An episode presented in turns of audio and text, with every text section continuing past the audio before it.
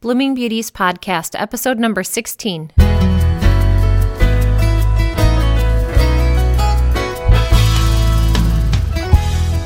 Hi, and welcome to Blooming Beauties Podcast. Thank you so much for joining me. I'm Kim, your host. Our studio phone number is three one two, nine five seven, seven zero eight seven. For those of you who are new to my show, here's a little bit about me and why I'm podcasting. I'm coming to you from the Chicagoland area. I have a heart for people and I really want to make a difference for others. I sell skincare, health, and wellness products, and my clients often ask me great questions about how to care for their skin or how to be more healthy. I thought this would be a good forum to help people. Each week I'll offer a different topic. I do want to be clear and say that I'm not a doctor. I'm not here to give medical advice or diagnose medical conditions. I'm using this podcast not to sell you products, but to bring you information. I believe we are our own best advocates for our health. I think it's important for us to acquire knowledge that allows us to ask better questions and expect better answers from our healthcare providers. We should be more in charge of our own health, and I hope I can help you with that here. Hi, it's been a few weeks since my last show. A lot has been going on since then. Um, I was in Las Vegas for a week attending Arbonne's annual training and conference, and it was a great time. I really enjoyed it. I learned a lot. Arbonne also launched some new products to help us optimize our healthy living um, efforts. And then uh, several of us consultants also hosted a healthy living workshop after we got back from Vegas. We hosted this healthy living workshop, and we had some guest speakers, uh, nutrition, health, and fitness. And we had some samplings of the new products that Arbonne had launched while we were in Vegas. And there were uh, probably about fifty people that were in attendance. Um, it was really a great night. I learned a lot. And it was so successful that we are probably going to be hosting another one in March. And then I've also um, been meeting with clients since I've gotten back from Vegas. And um, just helping people to achieve their goals for this new year. And then probably the big news for this week is that uh, we had to shovel ourselves out from the big blizzard that hit the Chicago area. Uh, school was canceled for two days, so that was kind of a nice break in the week. Um, but I am now back to the usual routine, and I have a guest who's going to be joining me in just a minute. I've had her on my show in the past. Her name is Terry Lynn. She's a licensed esthetician and also my mother-in-law. And we will be talking about eczema today uh, because this seems to be a common skin complaint. Um, she's noticed it with her clients. I've heard about it with mine. And it seems to be a common skin, skin complaint at this time of the year. Joining me now is Terry Lynn. Welcome. Thank you. Thank you for having me on your show. Yeah, thanks for coming back. I'm glad that uh, we could do this together. Well, I like always helping out with all your questions. Thanks. Um, I thought maybe what we would first start with is for you to give us a definition of what exactly is eczema. Eczema is a skin condition. It's a chronic skin disorder. It involves uh, scaliness, itchiness, Uh, little dry patches of the skin, and it can appear at any time of your life. Starting out in, as a child, you can have that up until about six years old, usually between six, two and six. It is seen behind the ears, the inside of the arms, uh, and can be on the face. Okay. So so people could see it as early as that young, but Correct. It sounds like you're saying that you can be any age and then have it. True. It usually goes away after you're about six years old and comes back as an adult. I don't have the answer why, but that's usually the case. Talking with my dermatologist, he always says, seems to clear up on his own, and then all of a sudden it comes back, usually starting like thirteen, fourteen years old, maybe triggered by foods. Okay. Allergic reactions will be triggers to it. Okay, so that kind of show up at, that kind of fits into my next question, which was going to be, what causes it? What causes it is usually a reaction to, like an allergic reaction, uh, primarily to foods.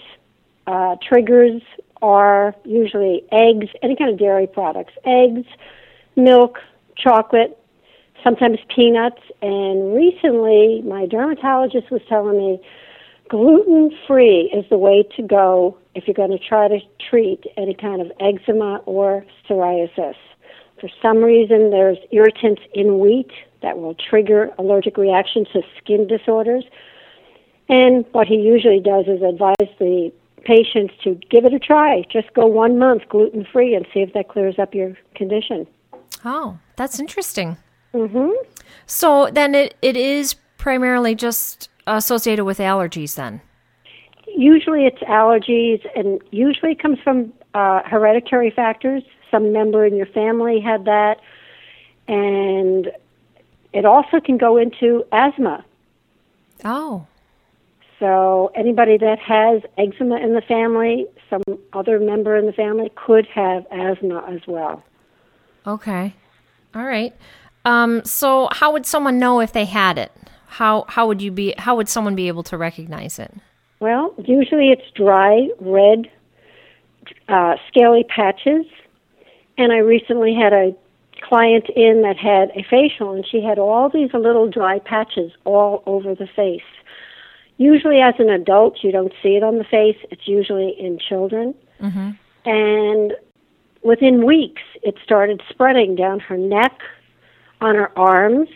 She also got it on the hands and the feet, which I wasn't aware of, that it could really affect the feet and the hands. Wow. I, so I sent her into my dermatologist, and he confirmed it was eczema. Some people associate it with psoriasis, but psoriasis is usually found in the hairline, the eyelashes, the forehead, and those areas. But eczema is very similar. It's dry, scaly patches, and it's actually over-exfoliating skin. But it's usually irritated by allergens, you know, chemicals, uh, like I said, food. So it could be things that you're either ingesting, but it could could it also be maybe some kind of a perfume or a fabric softener or something? I mean, could it could, exactly. could be external also? Those. It could be. Okay. External, yes. Like pollen, mold, dust mites. Okay. Even animals. I know growing up as a child, I couldn't pet any kind of animals because I, as one, did have eczema. Okay. So is this something that a person can treat on their own, or is it something that they need to see a doctor? Is there um, certain times when you can treat it on your own and other times you need to go in? You can treat it on your own at home. First thing to do is if you get any kind of, usually it's associated with itching. Mm-hmm. And the most common thing is people start scratching because it is itching, and they can actually break the skin and get an infection. So usually I tell people, keep your fingers away from it, stop scratching, because that will relieve the itching, but it can also produce infection. I also tell them to uh, apply cold compresses. That usually helps calm the irritated area. Taking sooth- soothing baths. Uh, as a child, I used to sit in a bathtub of water with cornstarch. It oh. seems to be very soothing. And any kind of oatmeal. Oatmeal products as well are very cool, soothing and cooling. Okay. But usually a very cool bath. And you don't want to be in a bathtub too long because even water can affect the skin. Because as the water evaporates from the skin, it causes a drying effect, and that can cause the itching. So I usually say at home, try the, you know, cold compresses, keep your fingernails short, especially in children, because that can start the scratching and cause the infection. Mm-hmm. And I tell them to avoid any kind of alcohol products, you know, scents, dyes, fragrances, any kind of chemicals like that. And watch their diets, like I first told you, dairy products, eggs, wheat, all the above. And if they still don't get any relief, oh, and the other thing is make sure you always keep the area on the moistened side, and you can do that by applying any kind of a topical, almost like a, um, a petroleum jelly. And I usually recommend Aquaphor. It's a jelly salve type of ointment, and it seals in your moisture.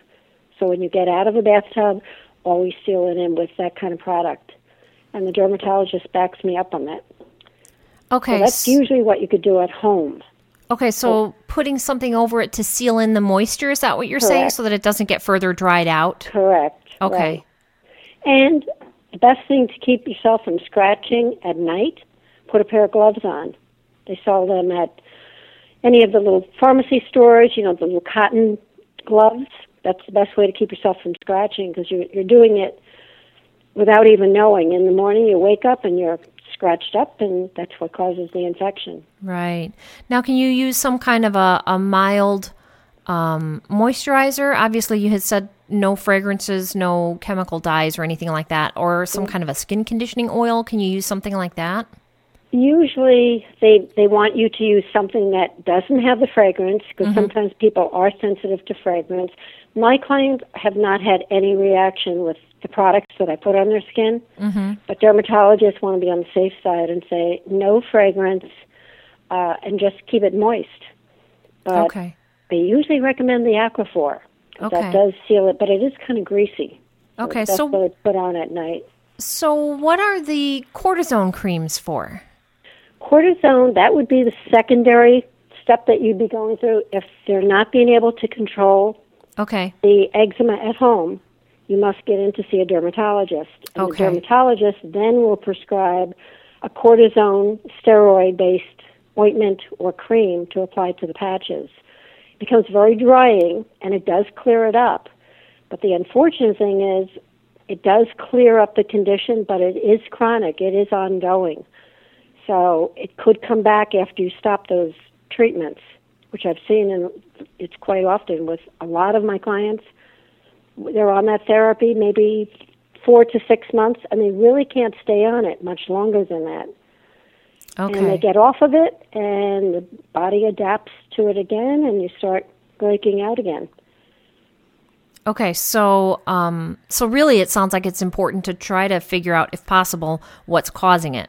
That's right. And like I said, try to watch your diet, see if that changes it. It usually takes about a month to avoid any kind of dairy products, like I talked about, the peanuts, you know, the wheat products. Try eliminating that all from your diet for one month, and then put one item back into your diet to see, does that trigger any kind of itching? And in my case, when I was a child, as soon as I would have one piece of chocolate, I could be avoiding it for months. One piece of chocolate, I was broken out. Oh, okay. So you were able to find out what your triggers were then. Right, right. And animals. Animals were another trigger factor with my skin. Other people can have animals around, but I really was quite bad. Oh, okay. All right. Can you think of anything else that uh, we didn't cover that would be helpful in knowing? Well, they did come up with a few other ways to treat it. And again, I can only relate to when I was a child. I, growing up on the Jersey Shore, we had access to going down to the ocean, and I would go down there weekly. The salt water seemed to dry it up and stop the itching, hmm. along with the sun. The sun's rays also helped clear it up, because U V light seems to help heal it. Okay, sounds like so a good excuse to go to the beach. That's right. Don't forget the sunscreen. Just put sunscreen on the rest of you, though. But the sunscreen could cause a reaction in your skin, though, too. Right. That, that you'll know is when you put that on and you start itching, it's not for you. Yeah. But that worked in my case. But okay. Back in the day, we didn't have sunscreen. Right. So we didn't have that, you know, added into our skin problems. But the other way they're treating it, which I recently heard, and I was I was actually shocked that they're doing this. They're using bleach to actually kill the bacteria on the skin. And it's usually, I think it's about a teaspoon of bleach into a quart of water, and you soak the hands or the feet area. And you first try with that to see if that does seem to rectify the situation. A friend of mine recently, she's got it all over her body. She did a bleach treatment all over the body, and she needed two cups of bleach in a very large, she has a soaking tub, mm-hmm.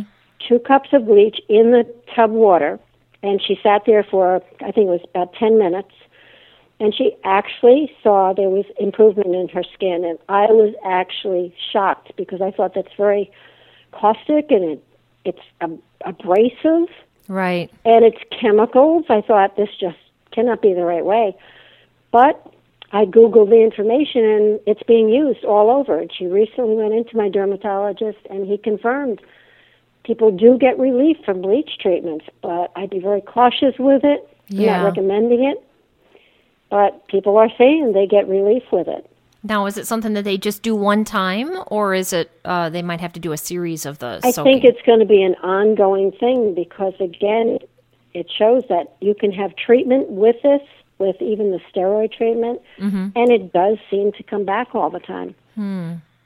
So I really don't have any answers to it. I just know how to pass the advice on to my clients that are suffering with it. Right. Yeah. Well, at least the information we've talked about today helps um, helps our listeners to understand what it is and p- perhaps what causes it and some things that we can try to kind of keep it from getting worse. Correct. Yeah.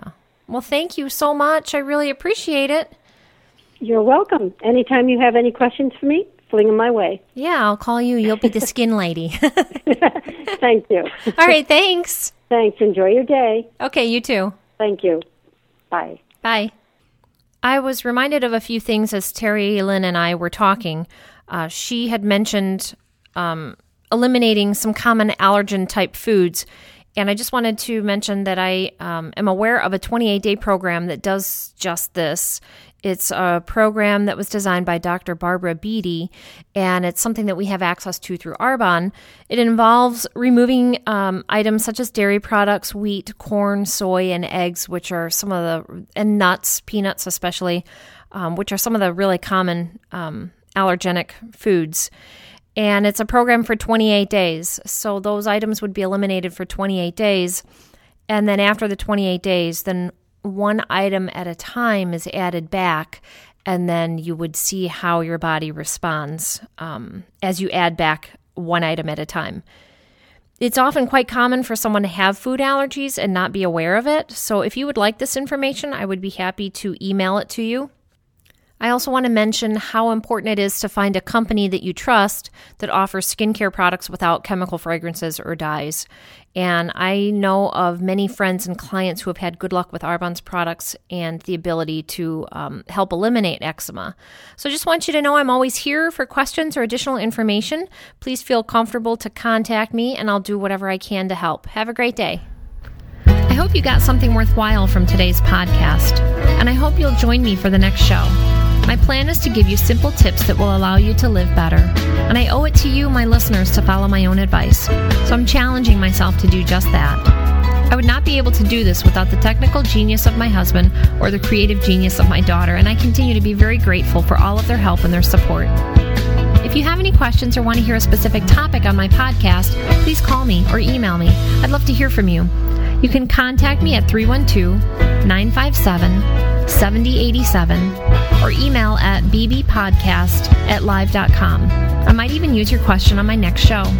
You can also find me at b b podcast dot com, which is my website. Thank you so much for listening. I appreciate all of you. Lord willing, I will be with you on my next show. Have a joyful, healthy week, and let's live beautifully. Simple information to help you live beautifully and bloom where you are.